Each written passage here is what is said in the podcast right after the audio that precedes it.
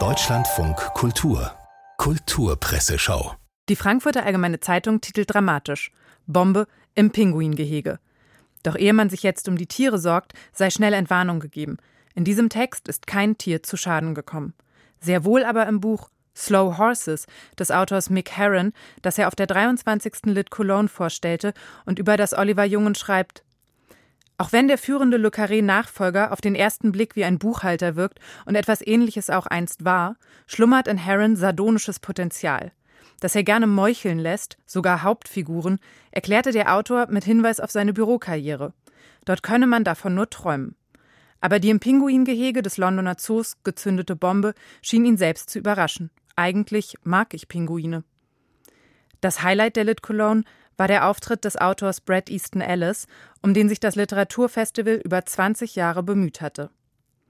Den Plot seines neuesten Romans The Shards fasst Jungen so zusammen. Es handele sich, abseits des Serienmörderplots, um die tragische Geschichte unerwiderter Liebe. Der homosexuelle Held hat eine Freundin, Deborah, aber die Zuneigung ist gespielt. Eigentlich fühlt er sich zum schönen neuen Mitschüler Robert hingezogen. Dem Autor selbst fällt auf, dass das nach Seifenoper klingt. Das alles seien aber nun einmal seine eigenen Highschool-Erfahrungen, betont er, geschrieben nur für sich selbst. Das Fazit, das Jungen zur diesjährigen Lit Cologne zieht, liest sich jedenfalls recht dramatisch. Literatur verhält sich zur Realität wie ein charismatischer Serienmörder. Das ist auf dieser triumphal zurückgekehrten Lit Cologne fast so beeindruckend wie ein ganzes Jahr Karneval. Jungen lässt uns noch wissen, dass der Autor Clemens Setz dem ganzen Spektakel nicht beiwohnen konnte, weil er seinen Pass verloren und deswegen den Flieger verpasst hatte. Da hat er wohl einiges verpasst, denn Cornelius Polmer verkündet in der Süddeutschen Zeitung, die Lit Cologne ist das Rock am Ring der Literatur. Wie das aussieht, wenn Literatur zum Rockfestival wird, beschreibt Polmer am Beispiel des bereits erwähnten Auftritts von Brad Easton Ellis in der Kölner Kulturkirche. Fast 400 Menschen drängeln sich erheblich aufgekratzt in den Kirchenbänken, um diese Rückkehr zu erleben und wie diese sich für das Publikum dann anfühlt, bringt am besten die aus Bremen angereiste Sitznachbarin auf den Punkt, als es ihr bei Erscheinen des Autors auf der Bühne mehr entfährt, als dass sie es kontrolliert sprechen würde. Oh mein Gott. Ob dieser Auftritt für Brad Easton Ellis Beruf war oder Leben, das wissen wir nicht. Aber wir lernen von Birgit Schmidt, die in der Neuen Zürcher Zeitung schreibt, dass es die Künstler sind, die Leben und Beruf zu einem Gesamtkunstwerk verflechten.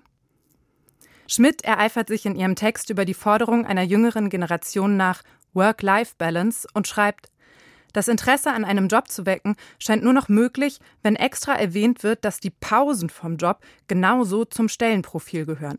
Sie schreibt weiter, der Begriff impliziere, dass das Leben eine positive Erfahrung sei, die der Einzelne der Arbeit vorziehe. Man möchte Frau Schmidt jetzt nicht enttäuschen, aber genau das ist wohl bei den meisten Menschen der Fall, was ja erst dazu führt, dass so viele mehr von dieser Work-Life-Balance fordern. Das wiederum bringt uns zu dem, was wir Frau Schmidt gern zurufen würden, nämlich Lass los. So betitelt die Süddeutsche Zeitung einen Text von Jakob Piazza zum neuen Album von Miley Cyrus. Er findet für den Song Flowers der amerikanischen Sängerin folgende interessanten Worte. Famose Bassline, toller Drum Groove, Four to the Floor treiben, aber auch synkopenfrech.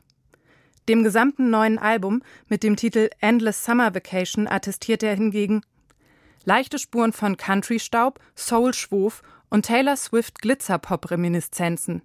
Aber allem wohnt auch immer ein Hauch von Dreiwettertaft inne. Wir beenden diese Kulturpresseschau mit einer großen Wahrheit, die uns ebenfalls die Süddeutsche Zeitung schenkt. Alles hat seine Zeit.